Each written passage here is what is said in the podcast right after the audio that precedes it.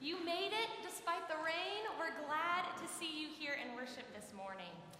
If you are a visitor with us, I'd like to extend a special word of welcome. We have um, little gift bags in the atrium for you, a sign of our gratitude for you joining us. We invite you to grab one on the way out. In addition, I'd like to welcome those of you joining us by means of the internet or the radio, and I'd also like to welcome those of you who are here every week. We're so glad to see you. On a note of hospitality, we have friendship pads on the, um, in the pews. We invite you to pass those down, sign your name, get to know the names of those sitting around you. You'll also see our prayer cards and connect cards in the pews. Those are opportunities to lift up a prayer request to the pastoral staff or to get more information about a program, and we encourage you to use those. Before we begin worship, I want to share a few announcements. Today is Second Sunday Brunch, which is very exciting.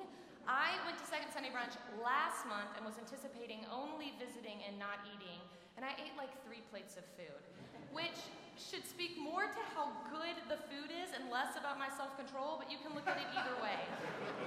It's really good. I encourage you to come, eat some food, visit with somebody you may have not seen in a while.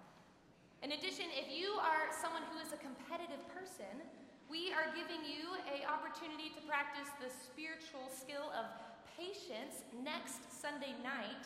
We are having a board game night at worship at 5. So we encourage you to come to worship next Sunday evening and then stick around to play some games and a little friendly Christian competition. It'll be a fun time. At this point, I'd like to invite up my friend and colleague, Kathy Lee Cornell, to share some news about the Malawi mission team. Our congregation was called to begin a mission partnership in the country of Malawi almost 20 years ago. And this partnership has resulted in the building of multiple wells, in schools being equipped, and in the training of a medical doctor whose hospital now serves over 100,000 people. Our mission partnership has been so strong because we are a part of a larger network known as the Malawi Mission Network. And this network is made up of congregations all across the U.S., our denomination's World Mission Office in Louisville, and of course our Malawian faith partners and leaders who are gathered with us today. And so over the last three days, we have gotten together, we have shared stories, we have reflected, we have shared best practices, we've learned from one another, and we've done a lot of eating and singing and dancing and rejoicing. And this morning, I have the privilege of welcoming one of our keynote speakers from this weekend. And as you can tell, the title, the longer the title, the more important he is. So listen to this. Please, I'd like to welcome the Reverend Bosco Kachipapa to say a word of greeting from Malawi. Reverend Kachipapa is the General Secretary of the Synod of Nkhoma of the Church of Central Africa Presbyterian in Malawi. Please welcome Reverend Kachipapa.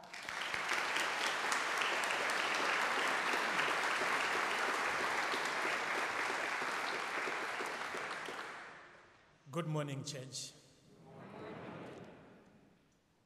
I am very thankful that uh, I and my colleagues in the Malawi Network, Malawi Mission Network, and also from Malawi, we can worship with you today. We are very thankful that you accepted to host this year's conference. It was well organized.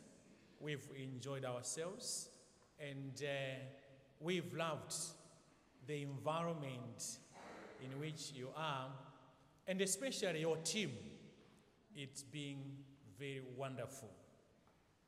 On behalf of my fellow Malawians, in a very special way, we would like to say thank you for the work that this church is doing in Malawi. It's a lot. And we know it's not because you have much, but it's because you have the love of Christ Jesus. And we pray that you continue to do so as a family, as brothers and sisters. Many of our friends have already left, and some of us will be leaving soon after church. We wish you well, and may God bless you. Thank you.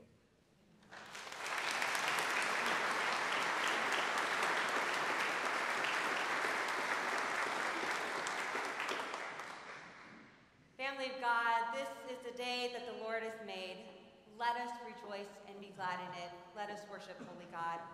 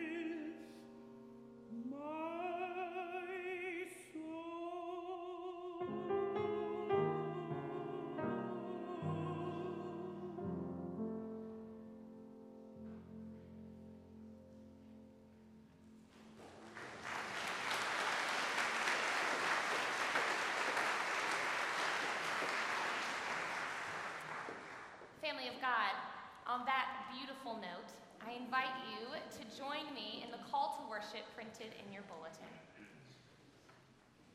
Storytelling God, we come to this place to hear the stories of our faith. In our worship, bring your word.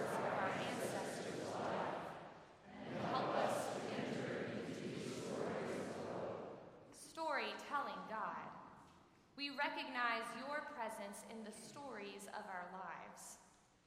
In our worship, remind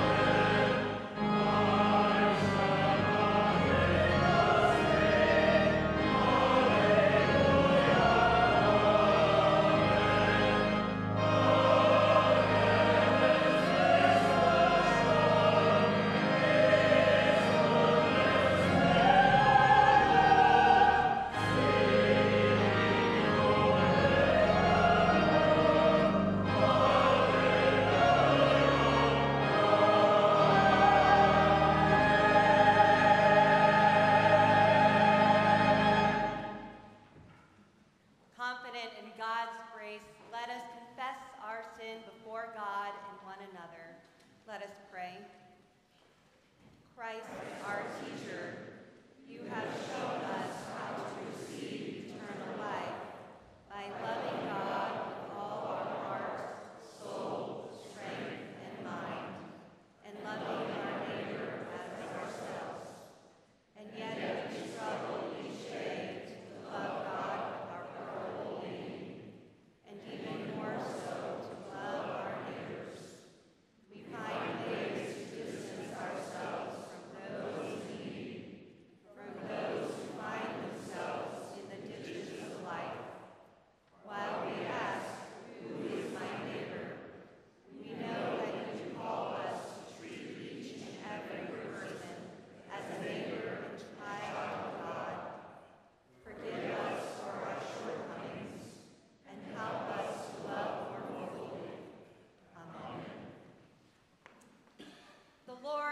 gracious and merciful, God shows great and steadfast love to us through Jesus Christ, our bread of life.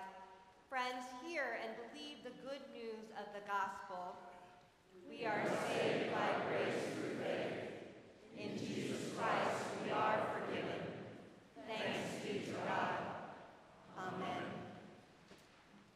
Family of God,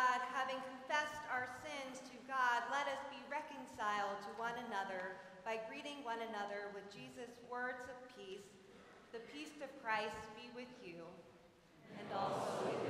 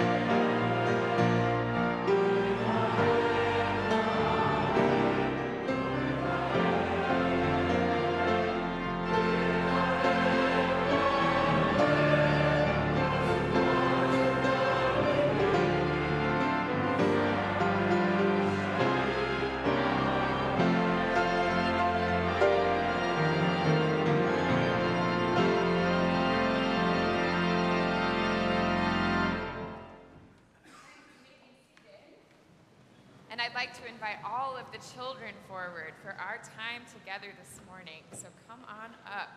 Good morning. Hey guys. Good morning. How are you? Good to see you. Good morning. Hi, Corinne. How's it going? Hey, David. Hi. Hi, Connor. Hey, come on up. We got plenty of pillows left, so come on up.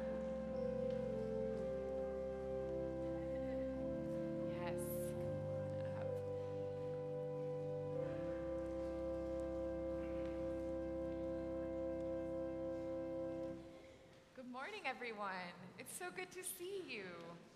So, I have a question for you this morning because that's how we always start children's sermons is with a question. Yeah. So, here's your question today What is a neighbor? What is a neighbor? One of your cousins, sometimes one of your cousins, that's lucky. Yeah. Someone who lives next door? Someone you treat exactly like yourself. Someone went to VBS this summer. That's right. Yeah. Yeah, that's a great answer. That's such a great answer. Anybody else have an answer? Yeah. A person that lives in your neighborhood. That's probably the most basic definition of a neighbor. Yeah, that's a good one. You know what, though? Emerson's onto something. And that is that we don't always have to live next to someone for someone to be our neighbor. That's what's really incredible. A neighbor can be more than the person that lives next door or down the street or in our neighborhood. And sometimes we learn in Scripture that a neighbor can even be someone who lives all the way across the world from us. And that's because a neighbor is someone that we help, someone that we care about, someone that we treat like we would treat ourselves. And in the story that we're going to read today, Pastor Mark's going to read us a story that's probably pretty familiar to you guys. It's a story about someone who is trapped in a ditch. Something bad has happened to them, and they are in a ditch alongside a road. And three people pass this person by, and two of them do not stop. They just keep walking for whatever reason. Maybe they're in a hurry to get somewhere. Maybe they've got other things on their mind, but they, they pass by this person in the ditch. And one person stops. And that one person, what do we call that person? The Good Samaritan, exactly. Y'all are on it today. So we're going to read that story today. And the most, you, Hardin went to VBS, everybody. so the most important thing about this story that we learn is that all it takes to be a neighbor is paying attention. Paying attention and taking the time to see someone else and to help them or to talk to them or to ask them what they need. That's what it takes to be a neighbor, to treat someone like you would treat yourself. So here's the thing I think some of you might have spent some time this week or maybe this summer with people who were your neighbors but who didn't live in your neighborhood. Did any of you go to Super Happy Fun Week this week? That was a pretty cool camp that happened this week. And so some other folks from our church attended that and they learned what it was to be neighbors with kids from McShan Elementary School. That was a really cool experience. And now I want you to stand up really quickly. Stand up really quickly and wave to these folks in the front few rows. Can you stand up and wave to these folks? These are some of our neighbors from Malawi or from around the country who have been to Malawi. Yes, so those are some of our neighbors. And you know where some of them live halfway across the world. And you know what? They can still be our neighbors too. It's very far away, but those people can still be our neighbors too. So before you go back to our seats, let's have a prayer together. Can you repeat after me? Dear God, Thank you for neighbors. Thank you for showing us, how to love one another, and, be a neighbor. In Christ's name we pray. Amen. Thanks for coming up today, everybody. Good to see you all.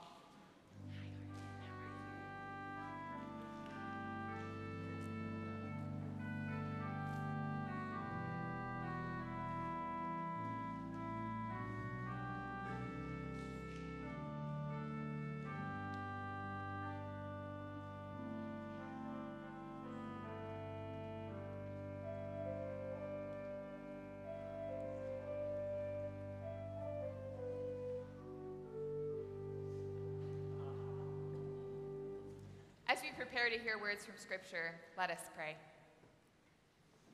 God, we need your words. Each and every day, we need your words to tell us what to do in this world, in this life, with this body that you've given us. And so we ask this day that you would breathe your life into the words that we hear, that you might silence in us any voice but your own that we might hear a word of grace, of challenge, and of new life. Amen.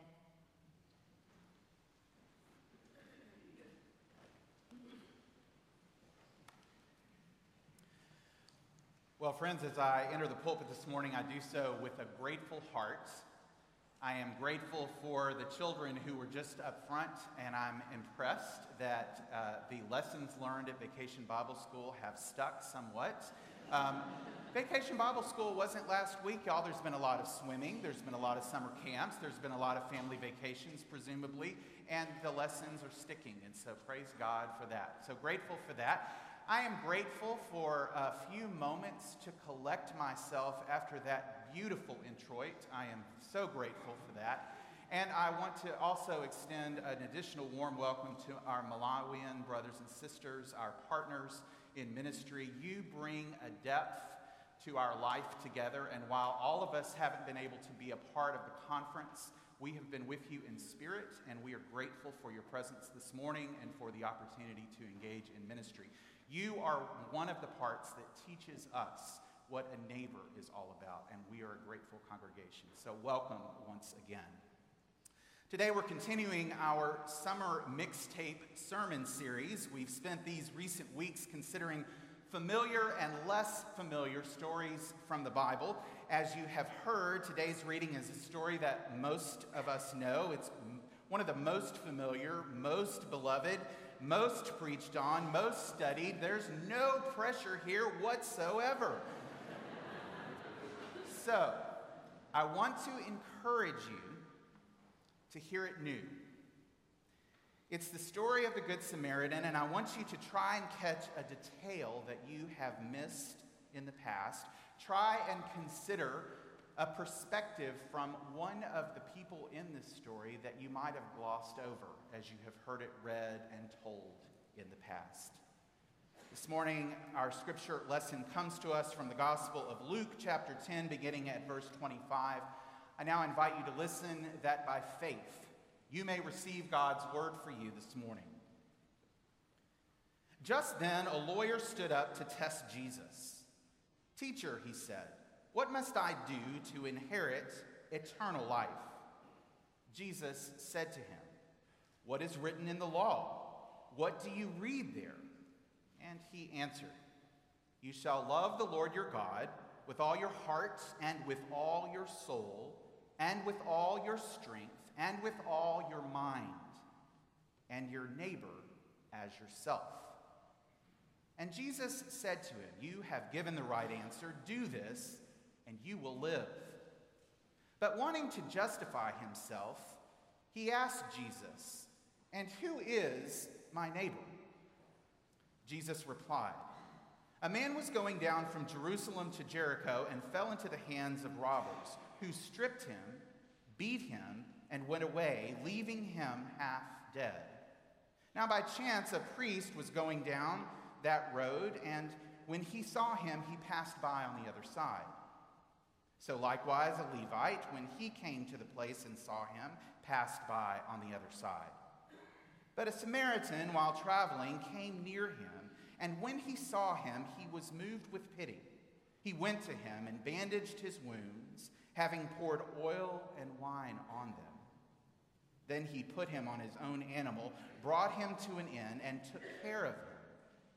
The next day he took out two denarii gave them to the innkeeper, and said, Take care of him, and when I come back, I will repay you whatever more you spend.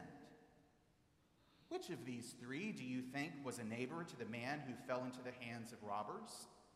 He said, The one who showed him mercy. Jesus said to him, Go and do likewise. This is the word of the Lord. Who is my neighbor? I first learned of what a neighbor was when I was very young, early elementary school. My family and I lived on a cul de sac in the Spring Branch neighborhood of Houston. At that time, most of the homes on that circle included children, and as best I can remember, we were in and outside of everybody's house all the time. We were constantly playing. Girls, boys, dark skinned and light, our parents socialized, including taking turns putting lawn chairs up at the end of each other's driveways and just sitting out in the evenings watching all the children play in the front yards and in the cul de sac.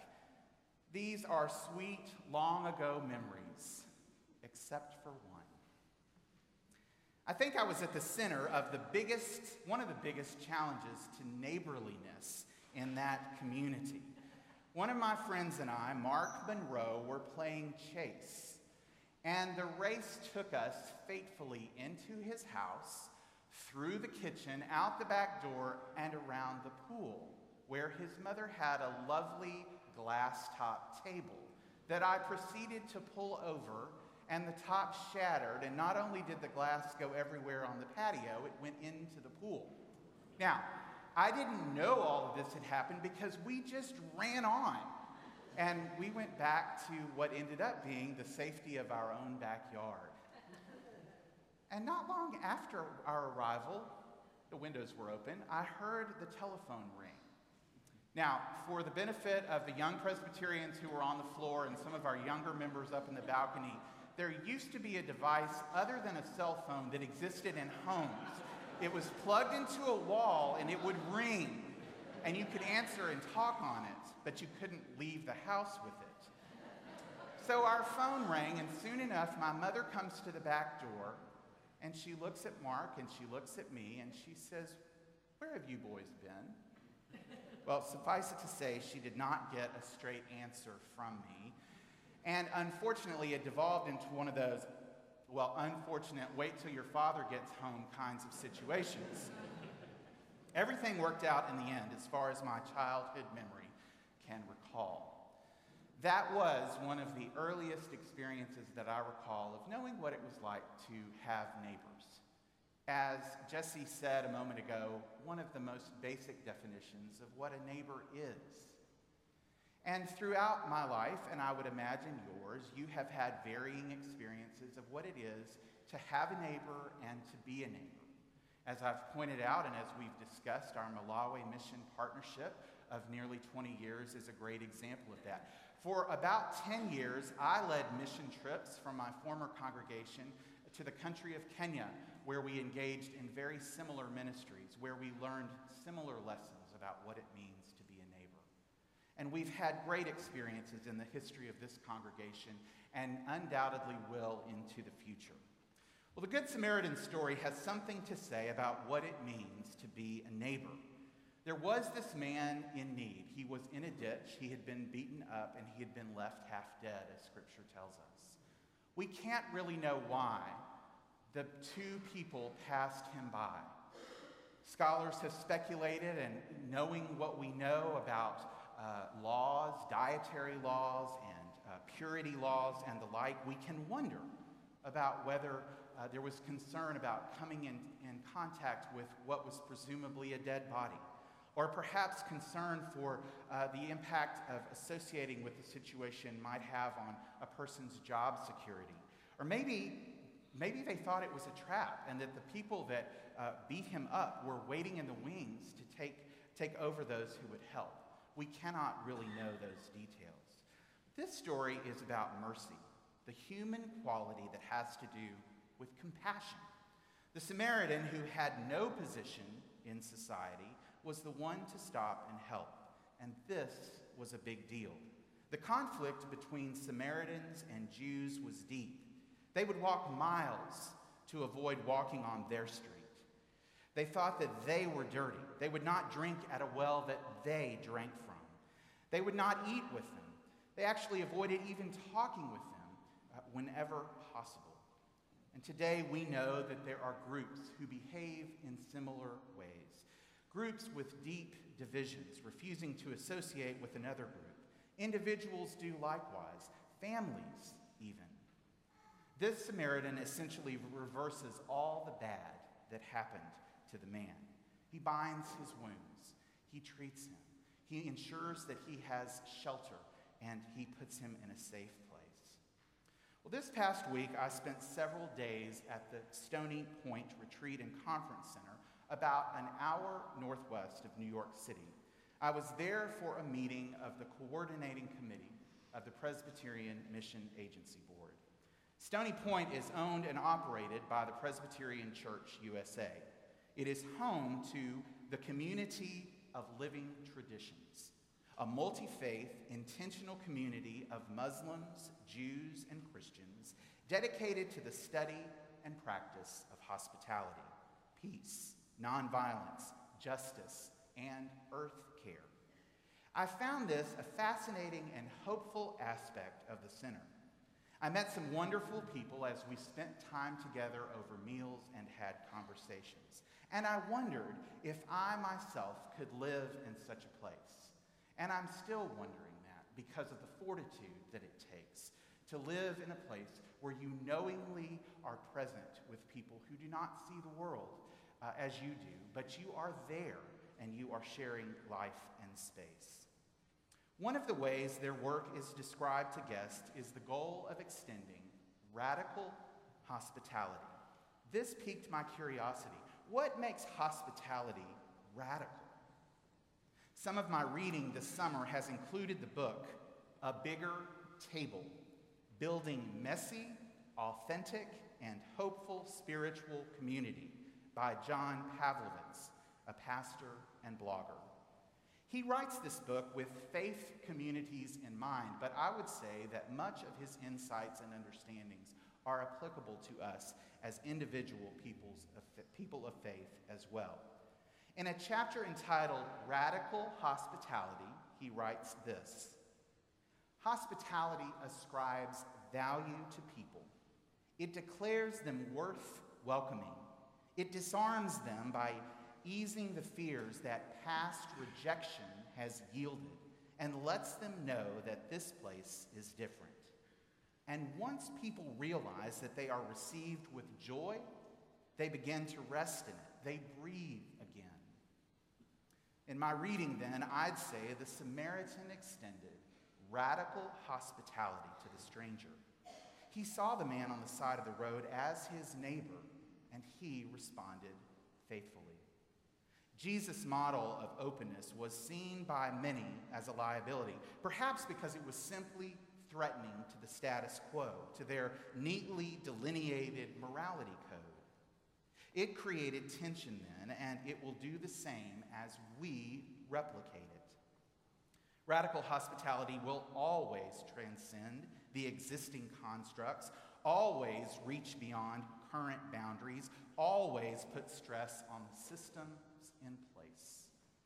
This is why Jesus' meals with sinners were so disconcerting to the religious folks. They could sense that things were shifting and that they would therefore need to shift as well. Pavlovitz goes on to say that because they were so unwilling to welcome those they believed to be inferior to them, they never fully saw Jesus in their midst. When my boys were little, I loved to read to them. Especially in their younger days, sometimes we would choose a title by Dr. Seuss. The Good Samaritan story reminded me of Dr. Seuss's The Sneetches. It's about two types of creatures separated by having or not having stars on their bellies. The star belly sneetches think they are the best, and they look down at the Sneetches that don't have a star. The plain belly sneetches remain depressed and oppressed, prohibited from associating with their star bellied counterparts, until, that is, Sylvester McMonkey McBean shows up on the scene, along with his star on, star off machines. He begins to give stars to the plain belly sneetches, and soon they are happy, for they look like their elite counterparts. The original Starbelly Sneetches are angry at no longer being different and special, so they get Sylvester to remove their stars. This continues back and forth until no one can remember which Sneetches were originally what, and an epiphany strikes them all at once that it really doesn't matter whether a Sneetch has a star belly or a plain. They are all really the same. And they can coexist and be friends and neighbors with one another. This story teaches us a valuable lesson, as only Dr. Seuss can. It provides a message that race and ethnicity and the things that physically make us unique and different from one another need not be dividing lines in our society, in our global society. We need not draw lines of division in the sand. And that we can coexist peacefully regardless of those external differences. However, it's important to remember that peace and harmony were only reached after the Sneetches no longer knew who was who. This message could be misinterpreted to suggest that we should disregard our cultural history and that shedding our heritage for a new universal identity is the one, only way to achieve peaceful coexistence. Such a misinterpretation could lead one to think that tolerance equals anonymity, which is a step backward from any attempt that we make to live acceptance and finding individualism in our own identities. The Samaritan was bold. Despite his identity and place in society, he stopped to render aid. He stopped to be a neighbor to another in need. When we choose to walk down the opposite side of the road to avoid whatever or whomever it is on the other side, we are making a choice. we are drawing boundary lines. We are limiting what God may use us to do to effect change, to improve lives, to make a difference, to teach us, to show us something important that could potentially make a positive impact on our own lives. So it might be interesting to ponder what or who it is that we would avoid if we were to come upon it in the road ahead, and why. This week I came across a writing by Mamie Broadhurst, and it is entitled How to Keep Your Heart from Shrinking. Sometimes I am afraid that my heart is shrinking. I can still walk and run as well as I ever could. I have no shortness of breath. My pulse is steady. But I worry that as I hear about more deaths, more violence, and more pain, and more sorrow, and more anger, I am going to feel less. I fear that the more I know, the less I am able to respond. The more I know, the greater my paralysis. The more I know, the more responsible I feel, but that the more I know, the more I fear that what I do is insignificant and won't help any life matter. And sometimes that feeling gets so big that I want to just shut it down. So I am afraid my heart is shrinking. I am afraid that instead of trying to put more love into the world, I am trying to figure out where I do and don't have to spend my love. I am afraid that, like the lawyer testing Jesus, I am not just trying to figure out what to do, I'm also trying to figure out where I can stop caring. Who is my neighbor? He asks. It's less about whom shall I serve. Where and when can I say that my responsibilities, my efforts, my compassion can stop? And Jesus says, There is no stopping. There are not any lines. But the lawyer already knows that, really. And I already know that, really. You already know that, really. I know that once you see something, you can't just cross to the other side of the road. I know that thoughts and prayers alone don't help people who have been brutalized. I know that marginalized people can't keep walking down the dangerous road to Jericho alone.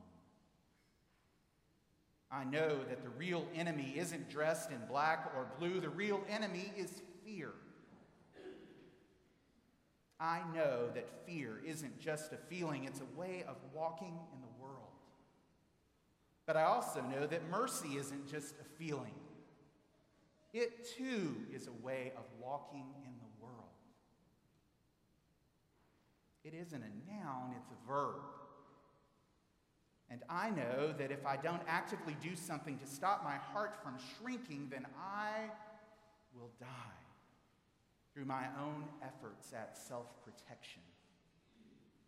Go and do likewise, Jesus says. And so I will. I live with hope each and every day. I hope for better, more peaceful days in our troubled world. I, I hope for greater understanding among one another. I hope for more intentional listening so that we are talking with each other and not talking at one another. I hope for forgiveness and for reconciliation. Frankly, I can't imagine living life without hope. It's directly related to our faith. In her recent book, Becoming Wise, Krista Tippett writes this about hope. She says, In a century of staggering open questions, hope becomes a calling for those of us who can hold it for the sake of the world. Hope is distinct from optimism or idealism. It has nothing to do with wishing. It references reality at every turn and reverses truth. It lives open eyed and wholehearted with the darkness that is woven into the light of life and sometimes seems to overcome it. Hope, like every virtue, is a choice that becomes a practice, that becomes spiritual muscle memory. It's a renewable resource for moving through life as it is, not as we wish it to be. Every time we step into the pulpit, preachers like me are charged with the responsibility and the privilege of proclaiming the hopeful gospel message of Jesus Christ. And that's not all. That's not the only charge here. The hearers, I believe, have a charge as well. That is, to take the message and apply it, to seek ways to embody it. So, with hope in our hearts, pushing fear aside, with mercy on our minds and in our hands, and the assurance of God's Spirit carrying us forward, let us not pass by on the other side. Let us engage. Let us, each one, be a neighbor to those in need. All thanks be to God. Amen.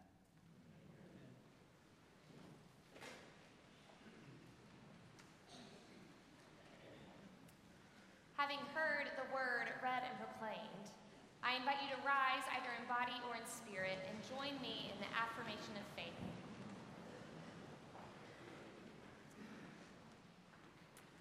We believe God sends us to risk our own peace and comfort in compassion for our neighbors. We are to give to them and receive from them, accepting everyone we meet as a person, to be sensitive to those who suffer in body or mind, to help and accept in ways that affirm dignity and responsibility. We must not limit our compassion to those we judge deserving, for we ourselves do not deserve the compassion of God. You may be seated. At this point in the service, we turn our hearts towards prayer. So before we do, I would like to remind you of the care letters which are located through this door and under the window. They are a series of letters that go out every Monday morning to members of our congregation in need. By signing those, you are acting as a neighbor, so don't forget them. In addition, we lift up a few celebrations. We lift up Super Happy Fun Week, which happened this past week. You've heard about it a few times. It was a beautiful bonding opportunity for the children in our congregation, a true community moment, and we're grateful for that. In grief, we also lift up the family of Beverly Skelton, who passed this week. Beverly was a founding member of this congregation. She joined in April of 1950, and she will be missed. Additionally, we lift up the friends and family of Toy Yi, who passed away this Friday. With all of these things in mind, let us go to God in prayer. Good and gracious God, you are bigger than we could ever imagine. If you were words, we would pray, make us a book so that all of us could be filled with you. And if you were the ground, the soil beneath our feet, I pray, make me a tree so that I could shower you with flower petals. And if you were the sun, God, I'd pray, make me the sea so that I could not only reflect your light, but absorb your warmth. But you are not a book, or the ground, or the sun. You are love. You are pure, unfiltered, unwavering, intoxicating, wildfire spreading love. Love that heals the brokenhearted and makes the night seem bearable. So, God, I pray, make me a love song. Make our lives a melody for the lonely and the hurting. Write the words on our hearts and the tune on the tip of our tongue. Because I know that you are love. So we want to be that too. And there are children who need a safe place to be themselves. And there are children that need life's basic necessities food, education, and clothing. There are hearts that are so lonely, and there are homes that are too quiet. There are minds overwhelmed with a to do list that they can't seem to tackle, and sleep that is interrupted by stress dreams related to work, identity, or purpose. There is war, environmental distress, a housing crisis in our own city, mental health anxiety brushed under the rug, and the weight of grief that can feel overwhelming. The list goes on. It can all pile on top of itself like a dissonant symphony. So when it does, God, we pray, make this church an orchestra of love, each voice playing in harmony at your direction. And guide our hearts so that we might echo your words of love into every corner of our lives. That untamable wildfire spreading love.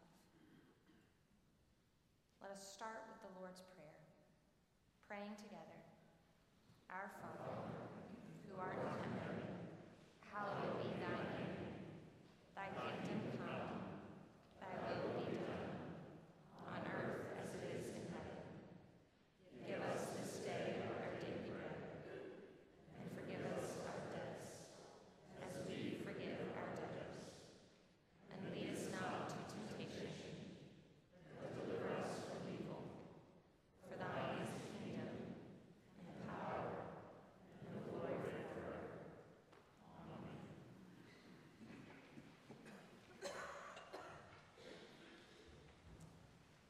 As we prepare to give a portion of our lives back to our generous God, I want to lift up how this is the time of year that many of you are preparing to send your children off to college. Well, did you know that we collectively are sending children off to college?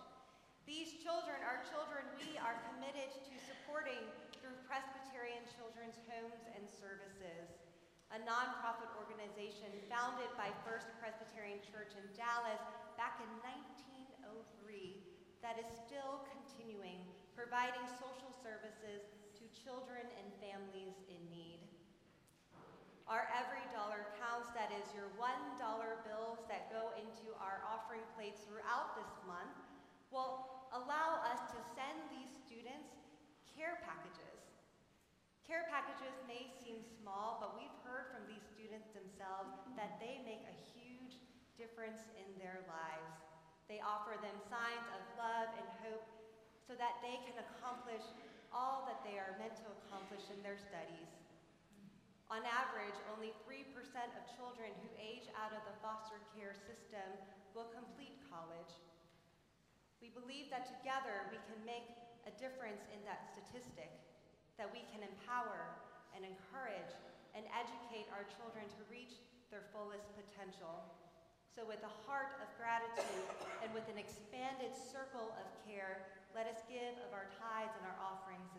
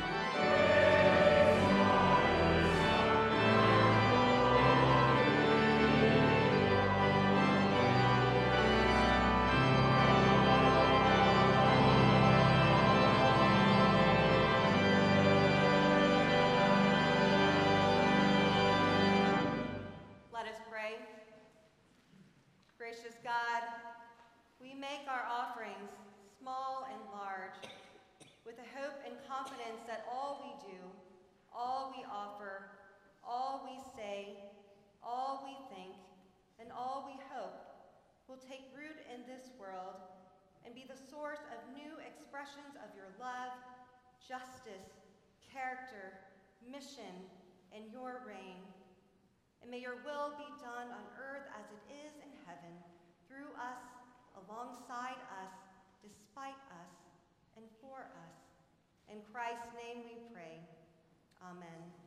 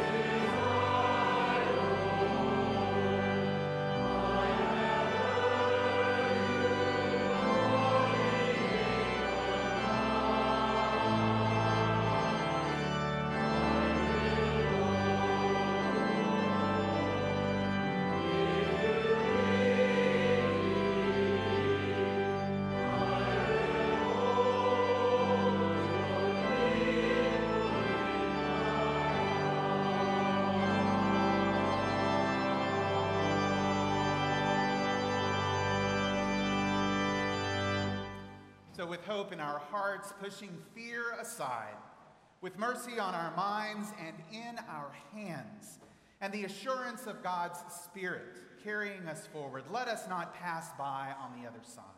Let us engage. Let us, each one, be a neighbor to those in need. The peace of God, which passes all our understanding, keep your hearts and minds in the knowledge and love of God and of God's Son, Jesus Christ our Lord. And the blessing of God, Father, Son, and Holy Spirit be and abide with you this day and every day. Go in peace.